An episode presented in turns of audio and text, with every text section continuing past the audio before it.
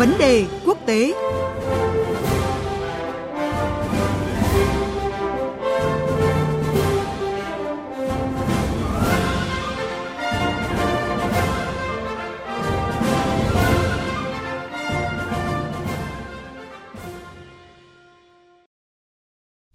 Thưa quý vị và các bạn, trong bối cảnh không có đảng nào ở Israel thành lập được chính phủ trong gần một năm qua, tương lai chính trị bấp bênh của Thủ tướng Netanyahu khiến cho tình hình chính trường Israel thêm rối ren.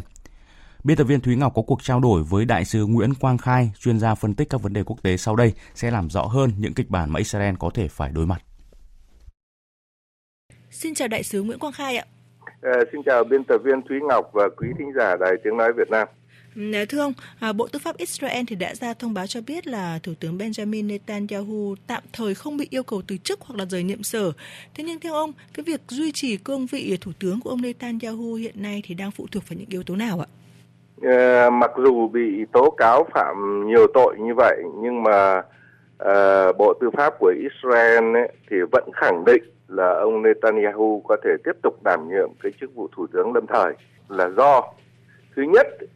là ông Netanyahu là thủ tướng chuyển tiếp về luật pháp ấy, quốc hội Knesset của Israel không buộc ông phải ra đi ngay lập tức luật pháp Israel quy định nếu mà chính phủ buộc phải giải tán chi ờ, giải tán ấy, hoặc là thủ tướng phải từ chức thì thủ tướng vẫn có thể tiếp tục đảm nhận cái cương vị cho đến khi chính phủ mới được thành lập. Thứ hai là quốc hội không hề phán quyết là Netanyahu không đủ năng lực để thực hiện nghĩa vụ thủ tướng. Hơn nữa, đây mới chỉ là cái cáo buộc ông Netanyahu phạm tội, còn quyết định cuối cùng ông có phạm tội hay không ấy. Như vậy, về mặt pháp lý thì chưa thể nói ông Netanyahu có tội.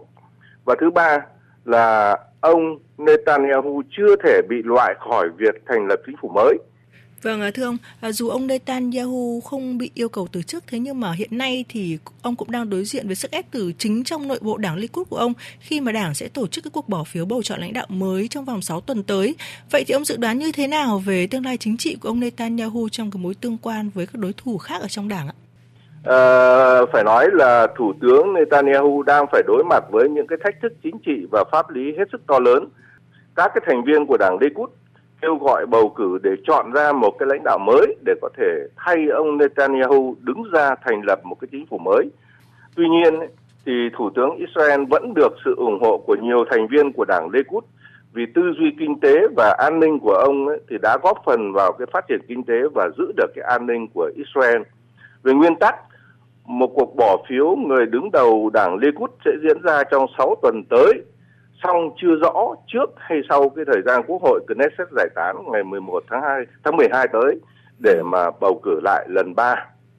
Nếu phải tổ chức bỏ phiếu ấy, thì ông Netanyahu sẽ phải đương đầu với đối thủ chính trị của mình là ông Gideon Sa 53 tuổi. Các cái nhà quan sát cho rằng ấy, là số phận chính trị của ông Netanyahu có thể sẽ kết thúc vì ông là thủ tướng đương nhiệm duy nhất trong lịch sử của Israel ấy, bị buộc tội đã bốn nhiệm kỳ làm thủ tướng rồi và hai lần không thành lập được chính phủ và người Israel ấy, thì muốn có cái sự thay đổi để ổn định tình hình.